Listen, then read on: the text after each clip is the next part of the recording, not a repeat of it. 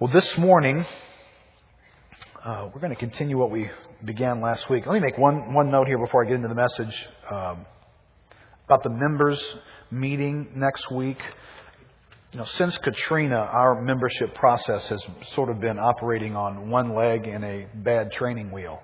Um, so we really haven't um, offered to you the opportunities we'd like to have on a more consistent basis to, to be involved as a member and understand what that process is. I think we've only done one members class since Katrina. And part of the reason for that was adjustments that we were needing to make in becoming a sovereign grace church, that we were needing to adjust some of the documents that incorporate us and the ways in which we go about doing membership and, and how those memberships function. So that's, that has needed to be redefined since we became a part of Sovereign Grace almost two years ago. Uh, so that we've finally gotten to where we've done that, and that's what the meeting is for next week, is to finalize those documents, and that'll let us move forward with the membership process. So many of you who have been waiting to be members, thank you for your patience. Thank you for hanging in there through the process. If you're uncertain about whether you are a member, uh, you can certainly call the office this week and find that out. If you've been in the process, many of you are going to be added as members the week right after uh, this membership meeting. So you'll be added in when we sign the church covenant together and we celebrate uh, being members together of the same church. So if you're if you're in that process, your process is about to come to an end here as well. So thank you for hanging in there and being patient with us along the way. This morning, if you look in your outline, everybody take out something to write with. Hopefully, you don't come to church unprepared to write down things that God is going to say to you, and you anticipate that He is going to say something to you when we gather. I want to play a little word association with you for a moment. And what I'd like for you to do, you know, when you do word association, you have to write down what comes to mind first, right? So as we go through this little list of words here, I just, just want you to jot down something in the margins or next to these words. Okay? Stubborn. Stubborn, what comes to mind? Unresponsive. Unresponsive. Unmotivated.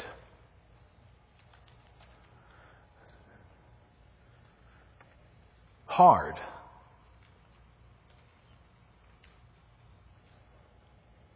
Lethargic.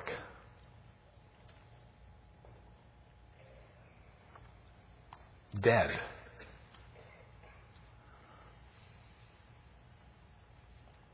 Difficult. Hopefully, you were able to venture outside of your family members. you know, in a real way, a lot of those words could describe a bunch of different elements that make up our everyday lives. Right? That we could be, we, you, Probably somewhere in there, your spouse is in there somewhere. You're being honest, the person that you live the most with and relate the most to at some point exudes something of this list of words out of their lives. It's probably true that you've got your children on there somewhere, family relationships are there. But, you know, if you're humble and aware of yourself, you probably put yourself on that list. Probably there are areas that you're wrestling with of sin that just just stubborn, just doesn't want to cooperate. Your response to it is lethargic. I know to do the right thing. I just, I just don't feel like doing it. And you're having to wrestle with those issues and you don't seem to be making any progress. You get discouraged and frustrated. And you don't have to venture into somebody else's life. Your own life does that. Could be in your home you have a, a teenage son or daughter who is going through a season of being very unresponsive to you. They are, they are not relating to you. They are not opening up to you. You are pursuing and they are not pursuing back. Uh, that could be a, a challenging situation that you're finding. These words, and some of them would, could describe the spiritual condition of New Orleans. Dead. Difficult to reach. Right? Sometimes we try to reach out to people and you just can't seem to find a handle in their lives. I appreciate the, the things that Frank had shared with us this morning and some of the testimonies that we've seen from in Lakeview, that there are people that when you engage their life, they're kind of like the story of the guy on the road to Jericho we talked about last week. You know, when life puts you in a certain posture, in that moment, you're much more willing to, for somebody to reach out and touch your life. Sometimes we're self-deceived as human beings that we think we've got it all together and we're doing fine. No, no, no. I don't need any charity help from God. And you try and reach out into that person's life with the gospel, with care, with their need to get right with God, and, and they don't want to hear anything of it. But that's not always the way they are. But in New Orleans, I think you find a lot of that. You, you'd probably find politicians on this list that you are dealing with issues that, that, that there's just difficulty in dealing with the politics of living in this state or living in this city. Your boss could probably be on that list as well. In areas of just being a challenge and immovable and unmotivated to do things differently around the office. Well, what do we do when we encounter these words in everyday life? What are we doing when that happens? Well, if you're like me as a parent and you encounter unresponsiveness over a period of time, it can become very tempting just to to figure out some way, some way that I can bring some form of pressure onto that situation. That's not completely wrong. But, uh, you know, to bring pressure onto that to where I'm going to force some kind of change here. And if unresponsiveness and bad attitudes are there, you know, I, I will have to battle with my own issues of anger in those moments of how, uh, how a child is responding to me that's causing the emotions of my own anger, my own impatience to be exhibited. And you know, since I'm the dad, I can just pull rank. You know, we can, we can be nice and we can negotiate until we get to the point where I'm done with this and now I'm just going to come down with authority. Because see, I have authority and I can force you to do things whether you like it or not. And that's not necessarily wrong, but it could be very wrong to do that. If your spouse comes to mind when these words are being brought to you, then I'm sure, and I would, I would be in this as well, we all have our own forms of external manipulation that we do to one another. Right? Your spouse isn't being who you want them to be. And they're on a hot streak lately. They're quite often not being who you want them to be. And you know, come to think of it, it's kind of the way they've always been in this area. They never seem to make any progress in this area, and, and I'm, I'm just, I'm just sick of it. So in that moment, we take out tools and go to work on that person somehow. And we take out the tools of manipulation. I'm going to do something to you that's going to cause you to reassess whether you want to keep doing this to me or not. You want to keep being that way? All right. You know, no one ever sits down with a contract and says, look, can, can I just sit, sit down with you for a second? You may want to bring your attorney with you. I'd just like to talk about how I'm going to be mistreating you in the next week in order to get you to change. You want to sign here? Because I'm signing here. You know, we don't actually formalize these arrangements, but we do them to each other, don't we? And in all these moments, we're trying to, to bring our, our ability, our pressure, something that we have control of doing into somebody else's life as a means of accomplishing something. And you can translate this into all kinds of areas. We, we can do it in friendships. We can do it in politics. We probably respond to the to the politicians with just being disillusioned, just give up. But how many of us, you know, really in our hearts, we just, we have this great form of government, but, you know, why even vote? I mean, look, you look at elections.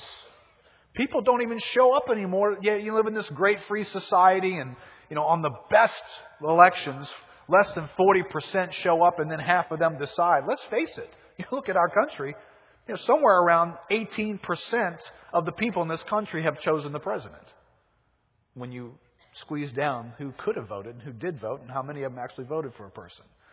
Why is that? Because we're just disillusioned. We've kind of given up on government. We don't think that that works anymore. Well, that's a difficult situation, like all these are. We may even say it's a dead situation. It's an unresponsive situation. It's not motivated to do things differently. It's lethargic. All these things can greet us in these categories. A question for us today How many see prayer as the effective solution to these conditions?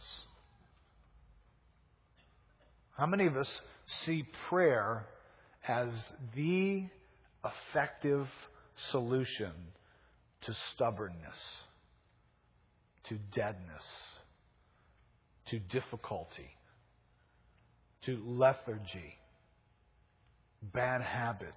How many of us see prayer as that which would successfully change that situation? Well, today I want us to, to get a better look at prayer. Particularly felt the need to do that in light of Operation Replant. But I don't want you to categorize this message into something that's just an obscure address in your life. All over our lives, we are needing to see prayer in the way in which God intended us to see prayer in our involvement in the events of our lives all around us, but particularly the events of the church. You might remember this statement in the church covenant. There is a commitment to God's economy of prayer. An economy is God's way of doing things.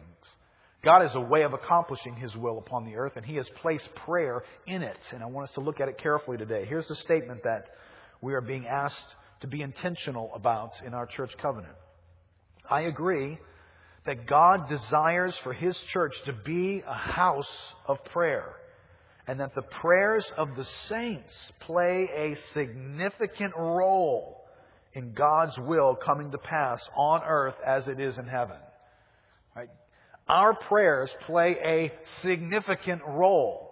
Therefore, our lack of prayers also has a significant role and impact in the outcome of God's will as well. I therefore commit to make personal and corporate prayer a priority in my life and to avoid its neglect or decline. Now, one of the great thing here on the eve of us two weeks from now having a signing ceremony together for us to analyze, and I'm having to do this personally. And this would be a great example, and some of you have asked this question, and it's a good question for you to ask. What if we sign this thing and fail at it? I don't know if I want to sign because I don't, I don't know if I can do this. Well, I'm pretty sure, and you can get in line behind me, I've failed at this one. And please realize I didn't write this thing to be kind to myself because I'm in the, I'm in the crosshairs of this thing. I therefore commit to make personal and corporate prayer a priority in my life and to avoid its neglect or decline. And I look at where I am personally in my prayer time, and I would have to say, your prayer life has declined. I can find greater, more effective, more impacting, more meaningful, more substantive seasons of prayer in my life in the past than I can find right now. More intentionality, more diligence, more discipline I can find in my life. So that would say I am in a place of decline in this area of my life. Now, does that mean I can't sign this document? No, it means I now need to respond to that. Now, if I don't care, and I'm saying, well, you know, I don't really care about that, you know, it is what it is, and that's just the way it is. Well, then I, am insincere in signing a document saying that I have intentions to do, do something that I don't have any intentions to do. But I'm convicted because these are values in my life. These are valuable elements of who I want to be when I live my life, my brief life on earth. I want to live it a certain way. I want it to count a certain way. I want it to make a certain mark on people on the time in which I draw breath, on the intentions of my life. I want it to mean something. And these values reflect what I want it to mean.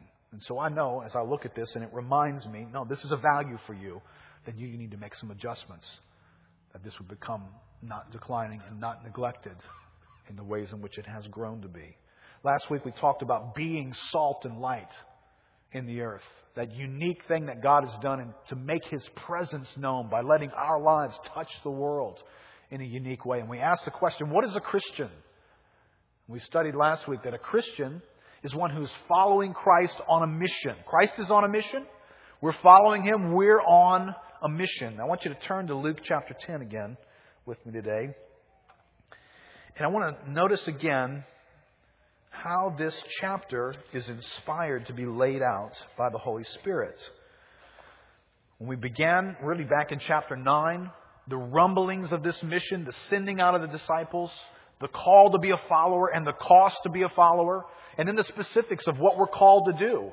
Well, into this setting of, of being on this mission, prayer gets inserted in this strategic way, and it needs to capture our attention. We're on a mission that must be begun in prayer and sustained in prayer. Critical to the mission that you and I are on as the people of God is the place that prayer has got to play in it. You can see that when you start in Luke chapter 10 and verse 2. Jesus said to them, The harvest is plentiful, but the laborers are few. So get off your butts and get going. I'm sorry, it didn't say that. Therefore, pray earnestly to the Lord of the harvest to send out laborers into his harvest. Now, what's interesting here is if there's something to do, the first step for most of us is let's go do it. Right? If you're one of those people that organizes your day and you got a checklist and you, you say, here, you know, I got stuff to do. When you got one of them long days and you got a long list ahead of you, you get up in the morning and realize I got to I got to get my game face on. I got to get going. I got there's stuff to do. Well, the harvest is plentiful, but the laborers are few. Stop. Pray. But wait, Lord, you just said the harvest is plentiful and the laborers are few, and I'm a laborer. We need to get going here. Stop. Now, the first thing you need to do is pray that the Lord of the harvest will raise up laborers in the field of harvest. That doesn't mean you don't go, because immediately on the heels of this statement is going. But in our going, there is an element of prayer that in our harvesting, the Lord of the harvest needs to be the one that we are keeping in focus, pursuing, trusting, calling on, and He is going before us in all that we're called to do in being harvesters. When you follow this story and you get all the way to the end of chapter 10, chapter 11, Jesus raises this scenario, the writer inspired to put this next. Now, Jesus was praying in a certain place. And when he finished, one of his disciples said to him, Lord, teach us to pray, as John taught his disciples. And he said to them, When you pray, say, Father, hallowed be your name. Your kingdom come. Give us each day our daily bread, and forgive us our sins, for we ourselves forgive everyone who is indebted to us. And lead us not into temptation. And he said to them, Which of you, interesting the flow of this thought here, and I'm going to analyze this dynamic next week. Which of you who has a friend will go to him at midnight and say to him, Friend, lend me three loaves, for a friend of mine has arrived on a journey, and I have nothing to set before him. And he will answer from within, Do not bother me. The door is now shut, and my children are with me in bed. I cannot get up and give you anything. I tell you, though he will not get up and give him anything because he is his friend, yet because of his impudence, he will rise and give him whatever he needs. And I tell you, ask, and it will be given to you. Seek, you will find. Knock, and it will be opened to you. For everyone who asks receives, the one who seeks finds, and to the one who knocks it will be opened. What father among you, if his son asks for a fish, will instead of a fish give him a serpent? And if he asks for an egg, will give him a scorpion. If you then, who are evil, know how to give good gifts to your children, how much more will the Heavenly Father give the Holy Spirit to those who ask Him? You know, what's, what's interesting in this, and this is true of Jesus' life, see, it's, it's the pattern of Jesus' life in the midst of the mission, in the midst of all that He's got going on. Listen, nobody had more potential for the use of a day than Jesus did. You and I can get out of the blocks, try and touch people's lives, make a difference somewhere in a category. But this is the Son of God. He went around raising the dead. I mean, nobody could turn a day around for somebody else like this guy could. He's the Son of God.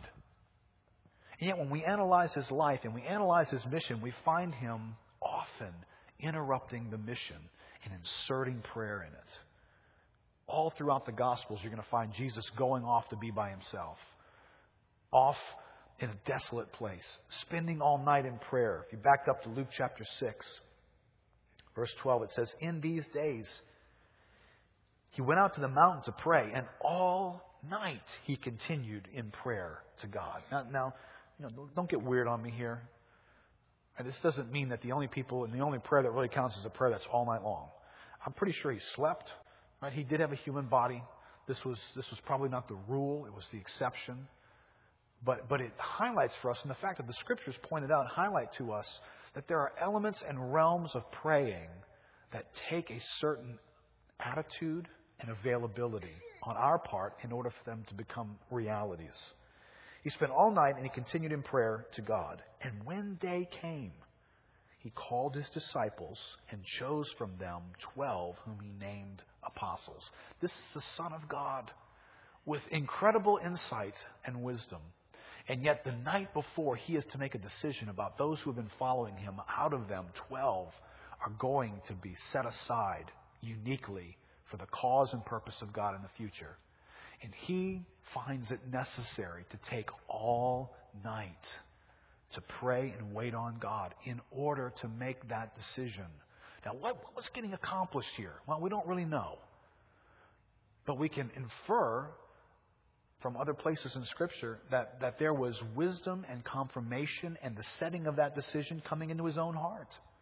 That Jesus was becoming clearly informed by the Father, I can do nothing except that which I see the Father doing. So, so there was a need for him to glance into heaven and to see the Father's activity so that he would know who it was that he was to pick. What about their responsiveness? What about them saying yes to this call? You know, we, we realize they all, they all are quick to volunteer for this. They all said yes. There was an answer to prayer going on here when Jesus approaches these guys and saying, I'm singling you out for this unique role and apostolic call in your life. And they say yes.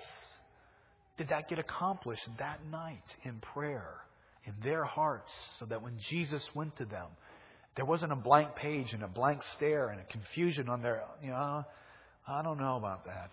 Um, am I going to die? if I say yes to this. There was no hesitancy on their part. Did this get accomplished that night in prayer? Well, I think it's very likely that some things were happening that are unseen that happened because of prayer that took place. This is the economy of God. God is doing things in the realms of our lives through prayer. Here's my premise that I put in your outline. Whatever God's called you to be and to do, He intended it to get prepared, empowered, envisioned, inspired, and accomplished through prayer. Whatever it is that God has called you to be and to do. And please don't, don't go don't go territorial on your life as though, you know, since I've been a little kid, I've always wanted to be a fireman. And I think the only fireman here is Shane. I'm not sure where he is. Um, and so, you know, that's what I, that's been my dream all my life. And so, you know, I'm living my dream. You know, the real question for every one of us here is what is God's dream for you? And God doesn't dream that everybody would become a missionary or a pastor. Okay? God dreams and plans for people to, to work in the construction industry, to work in an office, to be a mom who raises her children, to be a neighbor, to have certain hobbies. God, God plans those things for your life. Just make sure you take ownership from Him on those issues, because the real issue, what you're what you're called to be and to do, is from God, not just what you want to be, not just what you want to do. But the reality is, all throughout this room, there are, there are sons and daughters here that God has assigned you to be a son or a daughter, and that looked a certain way at certain ages in your life. You may be grown now, and that still looks a certain way.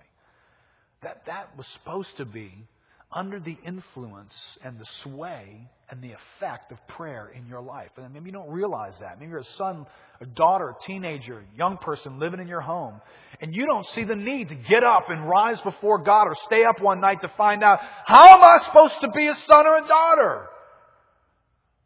For you, it's just a matter of, okay, what can I get next from mom and dad? Where are the fences here? What can I, what, how can I live my life? What can I do that I can get some benefit out of this?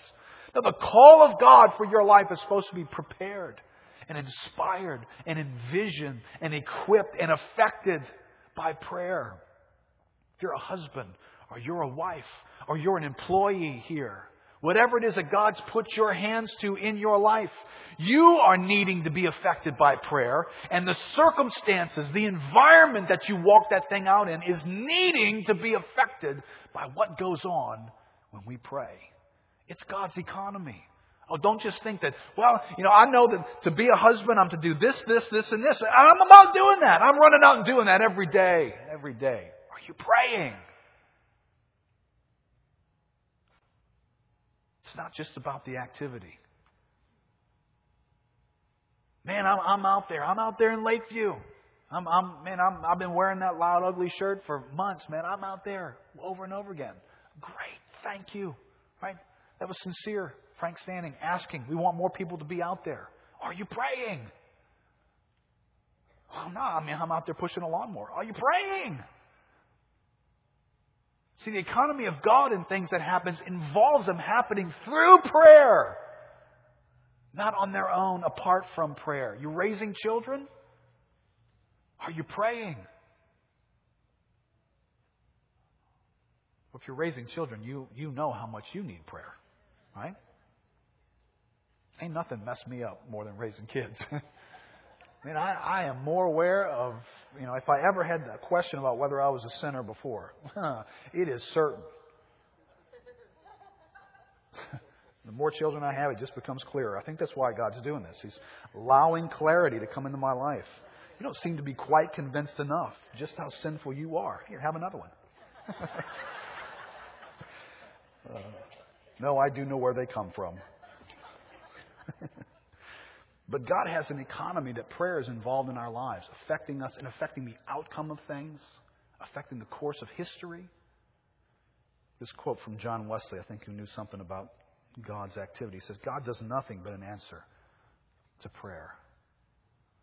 And you find scripture that, that is all over that. You have not, James says. Why? Because you ask not. These passages here in, Luke chapter 11 ask and seek and knock.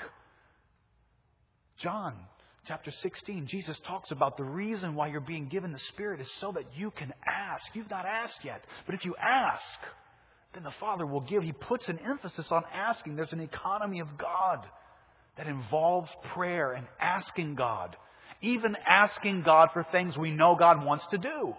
So that's the thing that trips us up.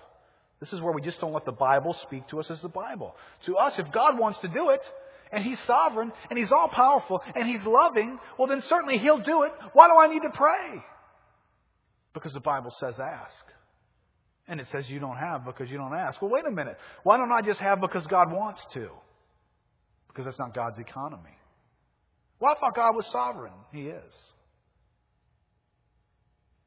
But the Bible says pray and it doesn't make it disposable. This is a great insight from Andrew Murray. The power of the church to bless rests on intercession. Now, let's remember that as we're rebuilding the church in the city of New Orleans, as we're thinking about how to impact our community, as we're reaching into Lakeview, Operation Replant Alpha that's coming up. The power of the church to bless rests on intercession. When, due to lack of teaching or spiritual insight, we trust in our own diligence and efforts to influence the world and work more than we pray, the presence and power of God will not be seen in our work as they should be. Now, whether it is right, school years coming up for young people, college guys going back to school, where do you find yourself in your diligence and efforts to influence your performance in school? See, isn't it all about your diligence and your effort? Isn't, isn't that what we've been told? It's all about your diligence, your discipline, your effort. Your job, your salesman here, you're moving up in a company. Isn't it all about your diligence and your effort? Your marriage, isn't, isn't it about your diligence? Isn't it about your discipline? Isn't it about your attitude and your activity? Well, if it's not about that, then we should be able to find a very significant place of prayer in all of those categories because we've realized it's not simply about that. Now, listen, this isn't a one or the other message, is it? Right? The Bible's not turning around saying, look, don't go into all the world, just pray about the world needing people to come to it. No, when Jesus says, pray for laborers, the next breath is they're on their way to be laborers. So, so there is this one and two step thing happening. We don't crush one truth in order to promote another one today. But there's a reality that whatever the realm of our life is, if we're going to have success in it, it's not simply a matter of our own diligence in that category. It is a matter of prayer and then our being prepared in our hearts. Listen, when I, when I have times in prayer, sometimes, you know, the, the Puritans use this term praying through or praying until you pray. And been praying for any length of time in your life, you know there's a difference between um, being in a location with a omnipresent God and praying. There's a difference in those two things. And the first thing to do is to just get in that location. So if that's what you've got to aim at first, just do that. Just, I'm going to sit still. I'm going to be available to God. And I'm going to pray in the best way I know how. But when you've prayed for a while, you'll realize that there's another level of prayer that you'll begin to experience. And it's what the Puritans describe of praying until you pray. And there are moments, and I, I, feel it in my soul. I had it last night in praying for this service. Just a moment where I go beyond and something opens up, the, like the windows of heaven open, and something in my soul opens, and I begin to feel almost the, the presence and the warmth of God pushing into areas. And, and when that begins to happen, I sense my attitude changing. I begin to feel a burden for things. I, be, I begin to feel a fire in my bones. I begin to, to feel sorrow for what I'm not doing and areas of negligence. I begin to plead for mercy. I begin to feel differently about people. See, there's a place in which, you know, just track with me because whether it's your marriage, whether it's dealing with a conflict, whether it's the way you go to work, if those things aren't happening in the depth of who I am, and tomorrow I get up to face my wife, I'm not the man I'm supposed to be to her until the Spirit of God has found its way into the depth of my soul and has informed me and has broken me and has humbled me and has, has given me fresh desires in my heart. Now I'm ready to face a day I'm a different person. And not only that, but I'm praying for my wife. And so our relationship has a different environment to it. God's at work in it now in a way that wasn't happening previous. See, these issues in our lives are not just a matter of us doing the right things. They're a matter of us praying and doing the right things. I always love this quote. You guys may recognize I've used it before from S.D. Gordon. He says, You can do more than pray after you have prayed. But you cannot do more than pray until you have prayed. We think we can do more where we are through our service than prayer to give power to our service. No. With the blackest underscoring of emphasis, let it be said, no. We can do nothing of real power until we have done the prayer thing. Here is a man by my side. I can talk to him. I can bring my personality to bear upon him that I may win him. But before I can influence His will, a jot for God, I must first have won the victory in the secret place. Intercession is winning the victory over the chief, and service is taking the field after the chief is driven off. Oh, oh, let that quote, would you please just make a note to meditate on that quote this week? In the realms of your life. You know, it has obvious implications to what Frank had mentioned earlier about Operation Replant. Um, without doubt, without doubt, as many of you have through the years gathered and we have prayed for people, we have prayed for our community, we have prayed for God to do a work, that many of those who are going to be receptive to the gospel are so because intercession has already won the victory. And now service is just taking the field. And in their lives, there has been a diminishing of the activity of the enemy to blind them and hold them in place and to give them interest in this area and deafness to the kingdom. The, the work of the Spirit and the work of prayer has opened their lives to a different place. The victory has already been won in the secret place. Listen, Alpha comes up next uh, month, well, in, in September.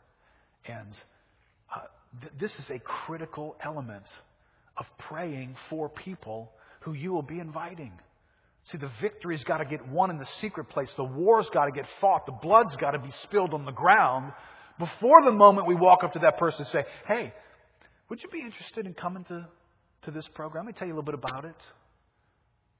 And then we get them there, and, and you know, we go out of our way to prepare table leaders to be able to engage and lead conversations, supply a level of, of apologetics to the table. But you, you do realize that unless God does a supernatural work in the heart of a person, apologetics doesn't save anyone. See, because that list of words that we had about people being stubborn and unmotivated and dead, you can, listen, you can read a medical manual to a dead person, it doesn't make them alive. You can read spiritual things to dead people. It doesn't make them alive. God has to make them alive. And the economy of God, His means of doing that is through the weaponry of prayer. So that when we take the field, when a table leader sits and that person you've been praying for and hoping that they would just show up and come and be a part of an alpha and hear something. Listen, it's not because that table leader cornered them with the best reasonings possible, and now they don't have an argument as to why they shouldn't be saved, so they're ready to be saved.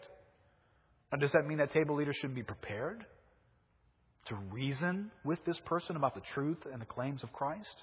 You should be prepared. The Bible calls you to be prepared. But don't hop on one leg. You want power in what you share? That power has got to come through prayer. So as we pray, all these things that we do need to be under the influence of prayer. So let me talk today about prayer prepares the way. Just look at this quickly. Do you remember? Some of you have been in the church long enough to understand kind of the mission. I think the, the mission that we're on, this following Christ in this mission, gets some great, quick explanation in John chapter 15. A number of years ago, this, these verses became very real to me. We did a number of teachings out of them in terms of who God's called us to be as a church. It's Jesus using a plant to illustrate something to us. And if you're into growing stuff, you'll follow this. He uses a vine. He says, I'm the true vine, and my Father is the vine dresser. He begins to talk about how it is that he relates to this vine. And he brings us to this point that Christians are disciples. Those who are following him are disciples, and disciples are called to bear fruit in their lives. And he introduces this fruit bearing dynamic. And really, here's a good summary of who we are as a people of God. Verse 16 of John 15.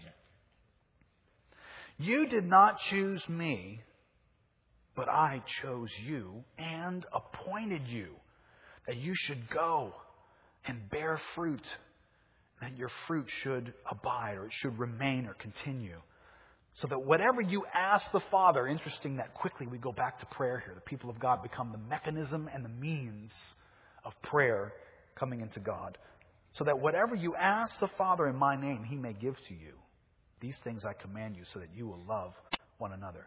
You didn't choose me, but I chose you, that you should go and bear fruit now, here, here is, here's the call of a disciple. Something has been placed inside of us, and we'll see in just a second. What's been placed in us is the seed of life of God Himself. The Word of God has come to reside in us. So, if you will, there was a planting that took place. In this illustration, this vine was the planting of the Lord. God came to your life, big pile of dirt, and planted His life in you. Now, his purpose in doing that wasn't just so that I could run around with a brand new life and enjoy all the good things that have now come my way. And I'm hugged by God on a daily basis, although that's true. But in this passage, you didn't choose me, but I chose you, and I appointed you that you would go and you would bear fruit. You would become a fruit bearer. Now, what's interesting in this process is the seed of God has come into our life, and now it's supposed to grow and become something. And if you follow the process of a, of a church, of a, of a seed being planted, you have something goes into the ground, and then this little shoot begins to emerge, and something's going to grow into a plant or perhaps a tree. At some point, that thing's going to mature to a place that it actually begins to fr- produce fruit. Out at the edges of the tree limbs, begin to grow little apples or whatever that tree happens to be. And in that moment, now this, this seed has done something. Because when, when this, there's a cycle here. There's a continuing dynamic here that's present. When that seed has grown into a full blown tree that now has fruit on the end of it, what now is inside that fruit? More seeds. So at the edge of that tree, that eventually that apple is going to drop off that tree and roll a little bit. The fruit around it, the, the elements that are around the uh, parts of the fruit outside the seed are going to decay, and eventually those seeds, and seeds are strange little things because they can live for a long time. People are discovering archaeological seeds that when they plant them, they actually will still grow. And at the end of that tree, that seed now is being planted out of that tree that once was a seed. Now it's become a tree that bears fruit, and more seed is being produced. I think there's a great picture of Christianity there. Every one of us is called, if you will, to duplicate the work of God that's in us. The life of God comes to us, it begins to reside in us, begins to change our lives, it changes our views. That should be duplicated in others. It gives us a sense of direction to live our lives. We live our lives out of the values of God. That should be duplicated in others. The truth of God being duplicated in our lives. There was one that came, the seed came, where John chapter 12 talks about unless a grain of wheat, unless a seed falls into the earth and dies, it abides alone. But if it dies, then it bears much fruit. See, when that seed gets planted and it grows, now it produces many more. The, the Christianity that's come to you at the end of your life, there should be many more who have come to Christ as a result of the one seed that was planted in your life. That's discipleship. Duplication is the very heart of discipleship. God has put a life in you that He intends to duplicate it over and over and over again outside of your life into the life of others. Well, what's interesting here, if you just follow my little reasoning here, fruit bearing requires healthy plants, which has a lot to do with the church and its ministries. Growing plants require seeds being sown. If we're going to get a crop, you've got to plant something. Seeds germinating requires good soil. And this is where I want us to see what prayer does. See, if in reality you could take an apple seed and plant it in the corner of a big field. And eventually that seed turns into a tree, and that tree grows, and it comes to a level of maturity. It pushes its roots and its leaves and branches out, and on the edges of it grows some apples. And those apples fall off and roll over here, and eventually the seed comes out of that fruit goes into the ground, and now another apple tree is going to raise up and do the same thing. And all, all the edges of it, and this, these trees are just going to keep doing that. You come back 150 years later, and you've gone from one seed to an orchard. And this is what the gospel's done all over the world. One seed produces an orchard. Now, let me ask you this.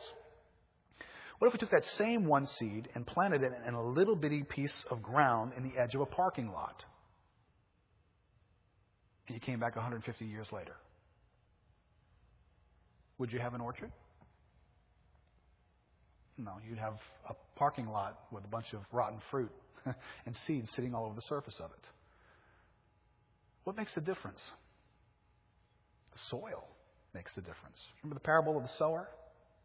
It probably should really be called the parable of the soils. Because it's not as much about the sower who goes out into the world to sow. We find out in that parable that the sower is Christ, and the Word of God is the seed, and the, and the field is the world. And he goes out and he sows, and, and one falls upon ground that's alongside the path, and the seeds never, never take root. It's just worn out, it's stepped upon, it's not conducive for growth. Another falls on rocky places and doesn't produce fruit. Another falls amongst thistles and thorns, and it doesn't grow and produce fruit. One of them produces fruit. The one that fell on the good soil. See, the soil condition makes all the difference in the world for things to become fruitful. Well, the challenge for us, and this is where prayer is our only remedy, is overcoming fallow hearts. Look in Zechariah 7, verse 12 in your outline. It says, And they made their hearts like flint, so that they, listen, they could not hear the law and the words which the Lord of hosts had sent by his Spirit through the former prophets. Therefore, great wrath came from the Lord of hosts. They could not hear. They made their hearts like flint. The heart is the place where the seed of the Word of God gets planted in us. If the heart is like flint, welcome to the parking lot. There's no penetration. There's no going into the heart with the seed. Now, what's interesting in this passage is there was effective seed sowing take place, taking place. The law had been given, the words which the Lord of hosts had sent. These are God's word that He sent through His raised up prophets. It's not as though we can sit back and say, hey, well, you know, the problem was with the way in which they were doing ministry. They weren't preaching the word right. Or their programs weren't right. Or they needed to have this style of worship going on in their church. And that's, that's why there wasn't any fruit. No, the issue of fruitlessness was the condition of the hearts of the people had become hard and would not receive what was planted.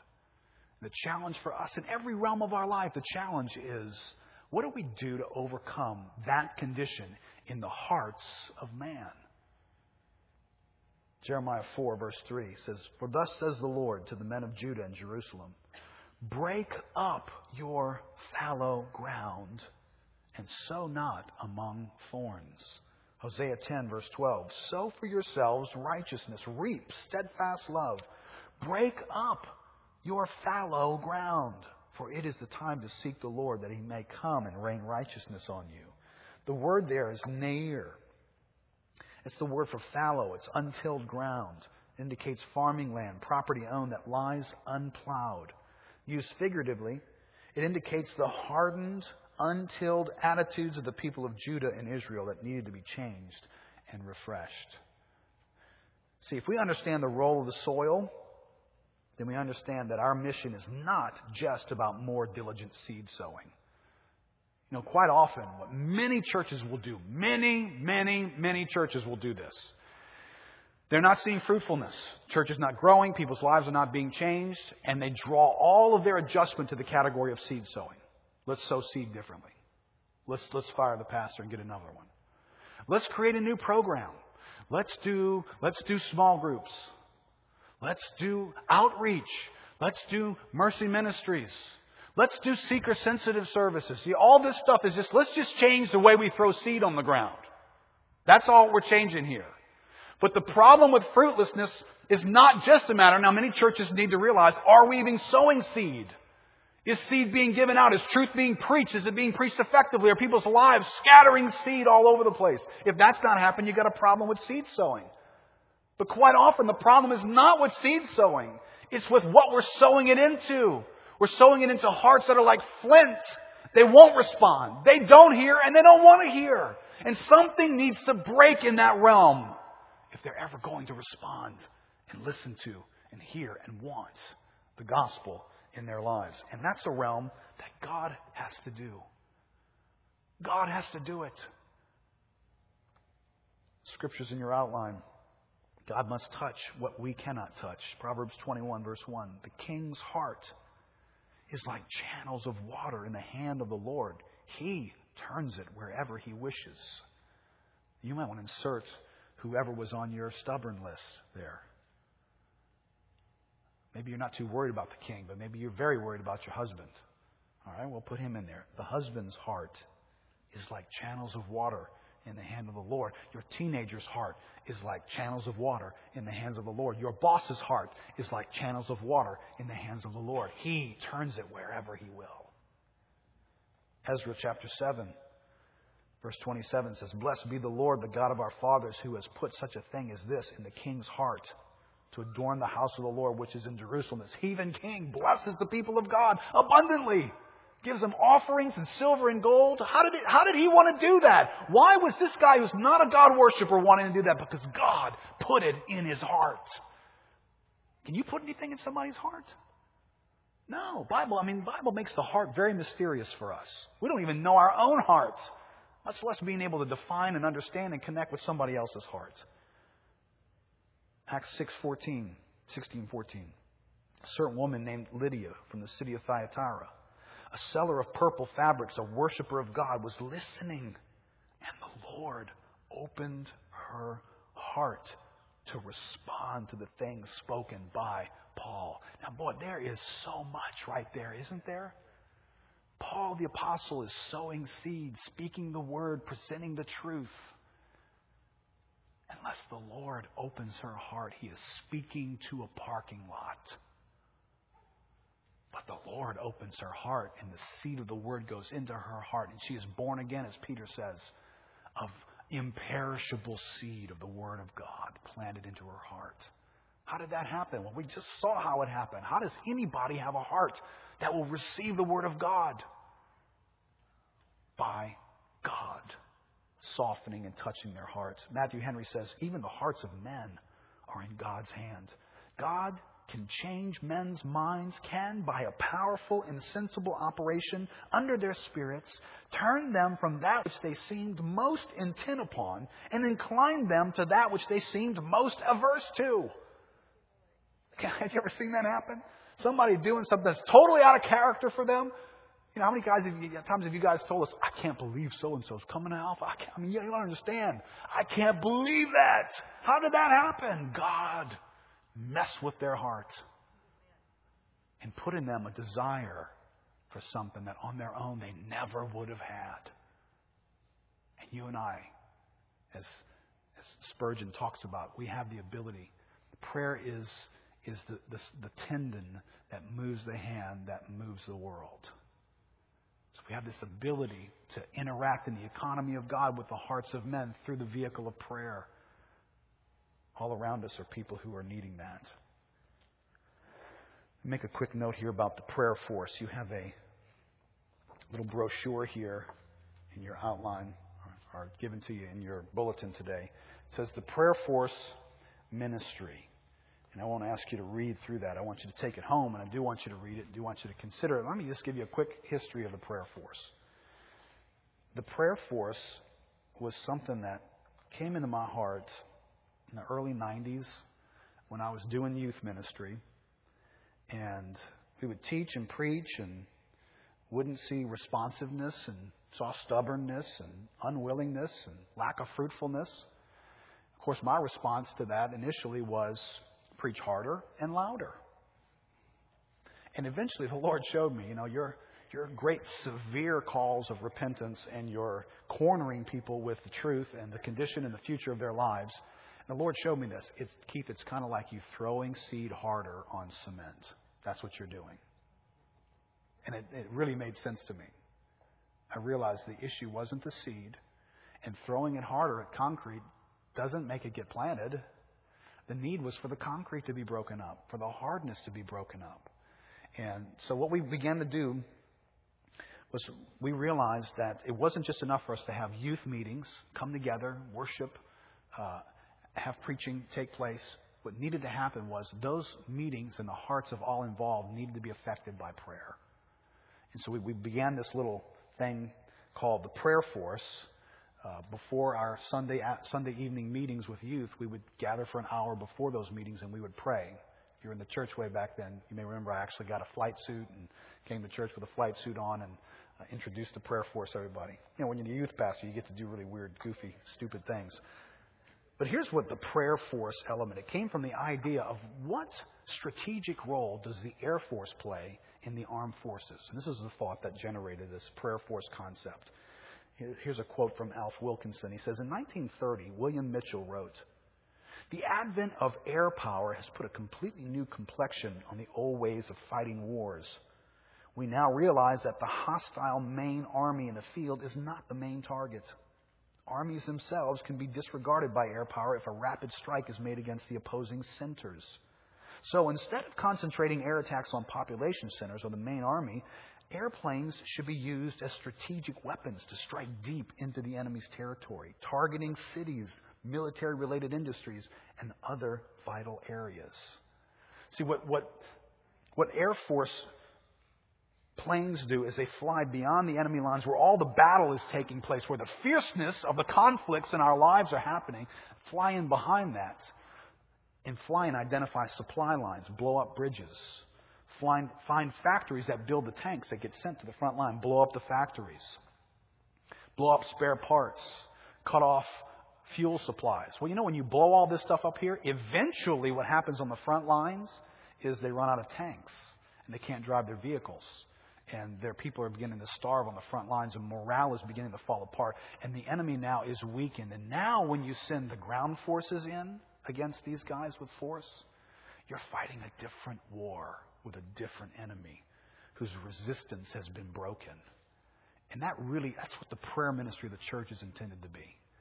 It's that thing that goes behind the enemy lines of people's lives and it blows up the work of the enemy and it blows up the resistance that's in their life and the deception and the, the, the fleshly ideas and appetites that are reigning in their lives. And it brings an opportunity for the gospel now to come penetrate who they are. But what I want to ask you to do, Matt, you can go ahead and come. I want to ask you to consider what we put together here is, is just a little bit of information about how you can get involved in being a part of prayer.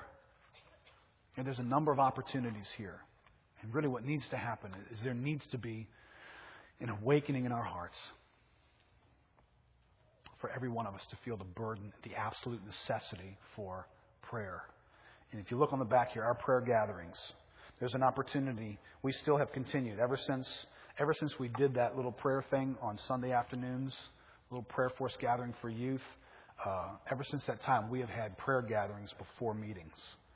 We've gathered before. We, when we had services at 8 o'clock, there would be a group of folks that would come at 7 and would pray beforehand. Because I'm convinced, and many of us who lead are convinced, that unless the Lord, by His Spirit, does something in the hearts of people, even the preaching of the Word of God will be like seeds cast on concrete. And it can't penetrate our hearts and it can't open up our lives to be impacted by God. So, what needs to happen is we need to be praying to pray for the effect of the Word of God in people's lives. Pray for softened hearts. We gather now before this service at 9 o'clock, and for almost an hour we pray together. Now, can, can I tell you that the reason why this message is being preached is because the, the prayer force is in shambles. And the answer to that is not more diligent fighting on the front lines to send people off to war in Lakeview, if you will, in the spirit. You can cut grass and haul things and reach out to people and spend your time and walk out in the humidity and heat and sweat and care and be standing in a heart that looks like a parking lot. See, as a church, what we need is we, we need people that are going behind the enemy lines in the spirit and praying and effectively giving opportunity for seeds to be sown. Right, guys, I'm, I'm, I'm going to make everybody uncomfortable by saying this, but I mean, it's where we are, okay? There were about, when, when prayer started this morning, there were 25 people here. Now, what that tells me is, what it tells me is what Mr. Murray, and really Andrew Murray's book is outstanding, and I will probably get more copies. We've given this out before.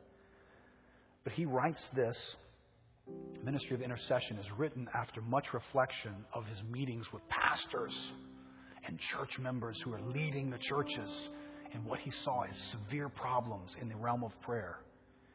But it advertises for us when, when, due to lack of teaching or spiritual insight, we trust in our own diligence and efforts to influence the world and work more than we pray, the presence and power of God will not be seen in our works as they should be. Boy, how much, how much marriage counseling would change if spouses knew what it was to go behind enemy lines and pray for their spouse. Rather than just manipulate, rather than just say, you're going to be that way? Well, check this out. Pressure, force, maneuver, try and bring externals. Oh, listen, blow the guy's heart in pieces and watch what God does. See, the Bible encourages that. We want, we want to take action. We want to do it ourselves. See, I can come back with a comment. I can manipulate you. I can touch your life and force you. You can do that with your children as well. How about blowing to pieces their hearts so that the parking lot goes away and you have something soft so that when the truth is shared, whether it's in a setting like this or just they're reading the Word of God themselves, that God can penetrate and plant a seed that now begins to grow and dominate their lives. Now, listen, if we don't do this, we will do ministry, but it will never be to the effect that it was called to be. And there's many opportunities. You know, there's probably a few folks who couldn't gather with us on a on a Saturday morning to pray.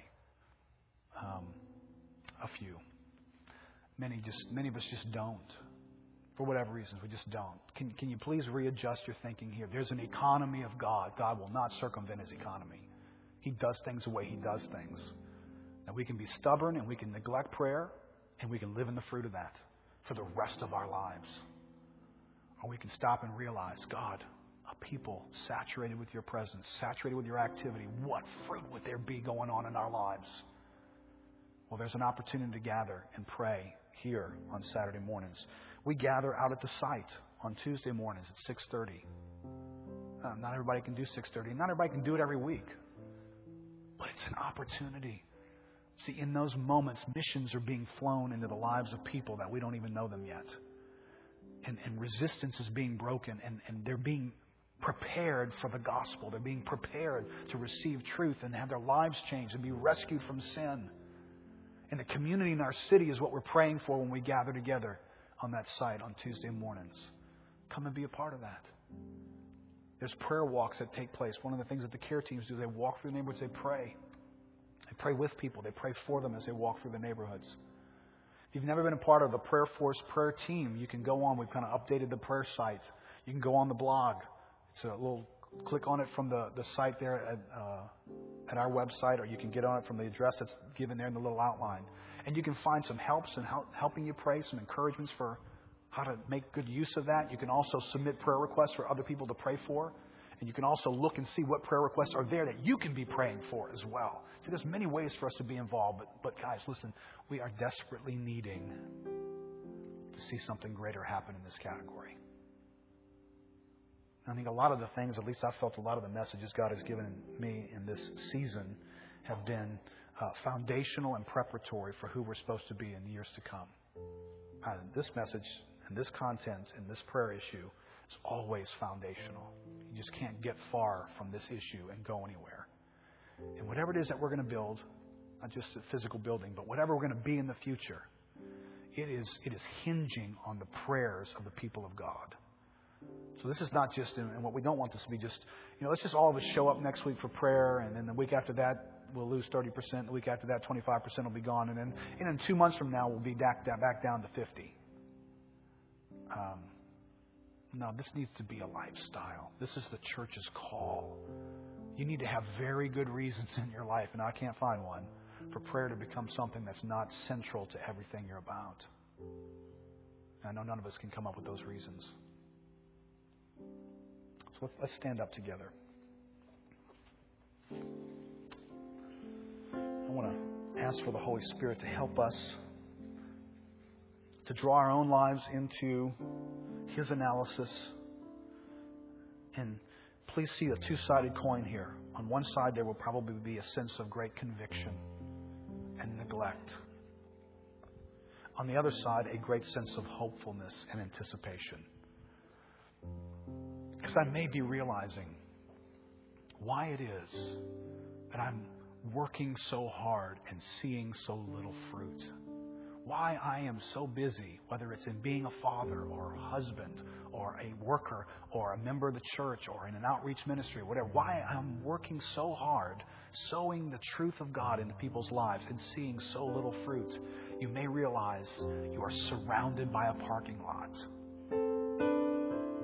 And the only hope is not for you to throw more seed, be more diligent the only hope you really have is for the Spirit of God to come break that parking lot up, turn the hearts all around you into something soft that can receive the Word of God. And I'm going to read this, and this stings me more than it stings anybody here. But it should sting all the leaders in this church, all the men and women of maturity in this church. It's from an outstanding book called Revival by Brian Edwards. He says almost every Christian leader today laments a lack of personal prayer. I do too. But very few are determined to do anything about it. We are not sufficiently concerned to make a radical alteration in our diaries and get down to the, quote, unproductive and unnoticed battle of assaulting heaven. We, could, we would all prefer to be compared with Hezekiah rather than his father Ahaz but it was Ahaz who shut the doors of the Lord's temple. And in our lack of prayer, we have done just that. When Hezekiah received news of a national emergency, he went straight to God. But faced with an emergency among the churches, we prefer to tackle the problem ourselves. But prayer cannot be left only to the leaders. Churches must pray also. Joel chapter 2 is a vital passage for us to come to terms with. Blow the trumpet in Zion. Declare a holy fast. Call a sacred assembly. Gather the people. Consecrate the assembly. Bring together the elders. Gather the children, those nursing at the breast. Let the bridegroom leave his room in the bride chamber. Let the priests who minister before the Lord weep between the temple porch and the altar. Let them say, Spare your people, O Lord. Do not make your inheritance an object of scorn, a byword among the nations. Why should they say among the people, Where is their God? Here is a community of people God called to pray for revival, and it clearly involved a, radical alteration of their regular program. The first hint of revival is frequently a stirring in the life of, the prayer, of prayer in the church. However, it is frequently the example of the leaders that brings about this burden for prayer in the church.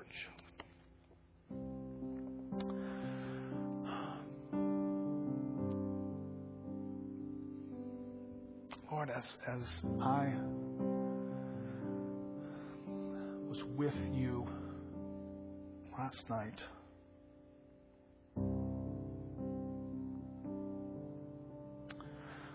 what flowed from my own heart in considering these words and truths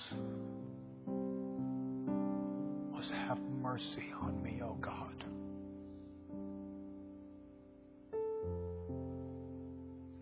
for knowing better.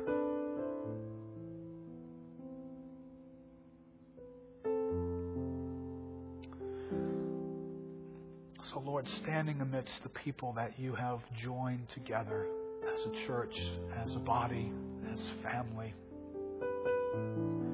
Lord, I wave the most severe finger at myself. Lord, you would know not that, not that there isn't a prayer life in my life. but simply that it's not what it should be.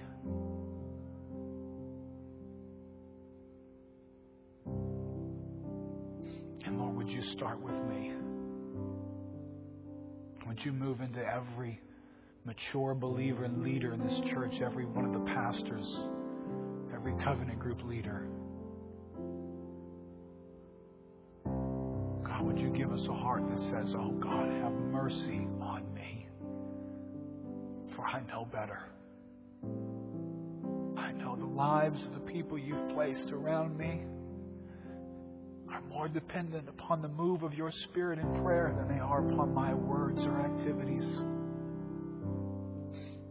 And while I don't want to neglect preaching the word or living diligently toward my family or serving others, God, if you don't join me in that in a supernatural way, I will have wasted the years of my life. Wasted my years of pastoring this church. I will have wasted my years of being married to my wife. I will have wasted the years of raising my children.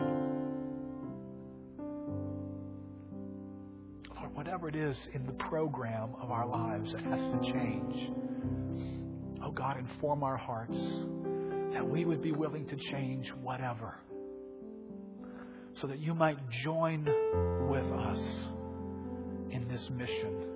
Spirit of God, you have called us. You have given us access to you that we would ask, that we would ask and continue to ask.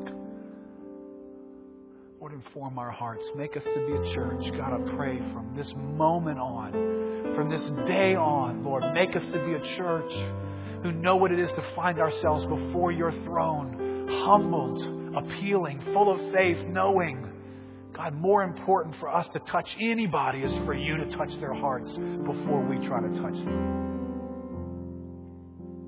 God, I pray that you bear much fruit in our midst.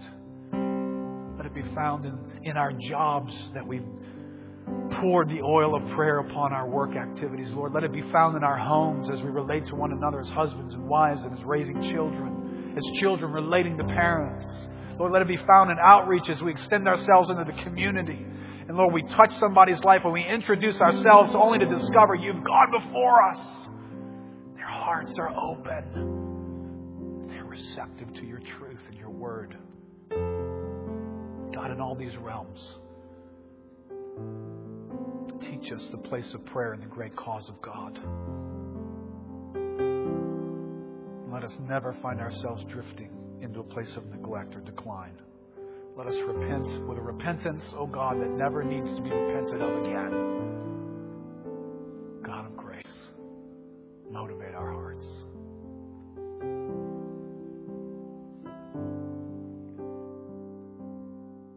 Just a simple chorus to sing. It goes like this Unite our hearts, renew our minds, take us to a place of simple dependence. Unite our hearts, renew our minds, renew our minds, take us to, take us to a place of simple dependence. Oh God, we wait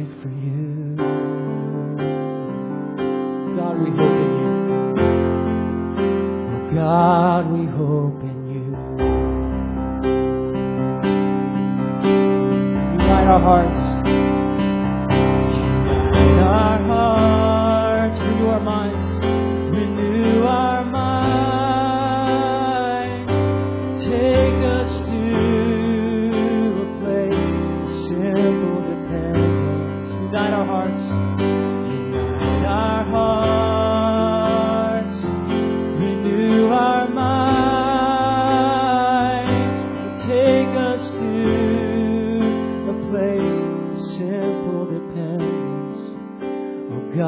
God, we wait for you.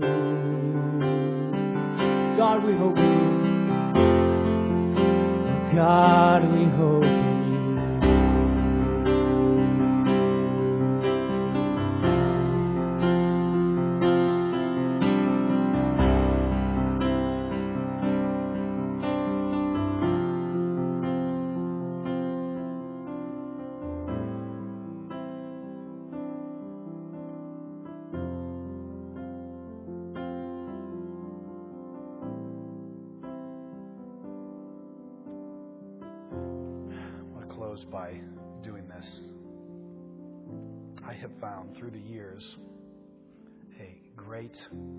stumbling block to prayer is learning about prayer, reading about prayer, reading scriptures about prayer, doing anything but praying.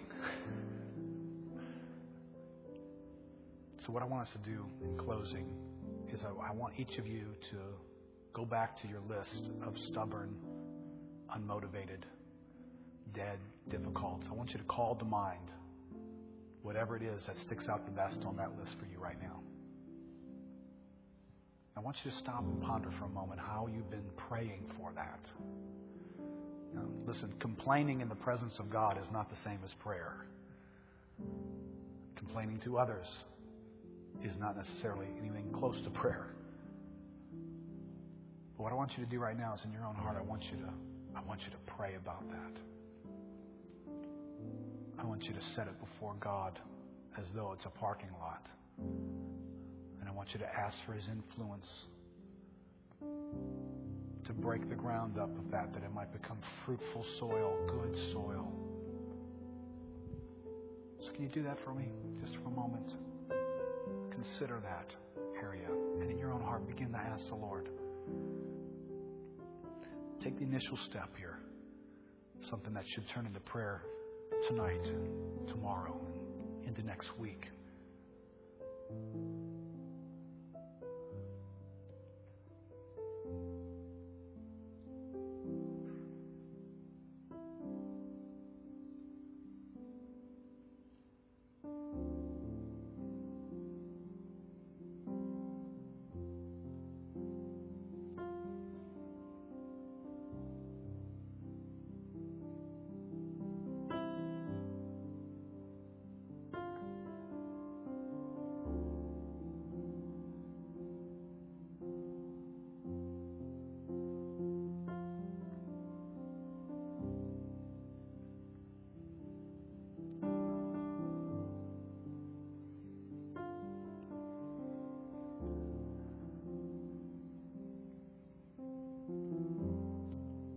Would you summon and call our hearts to pray for these things that occupy concerns and weight and challenge and difficulty in our hearts.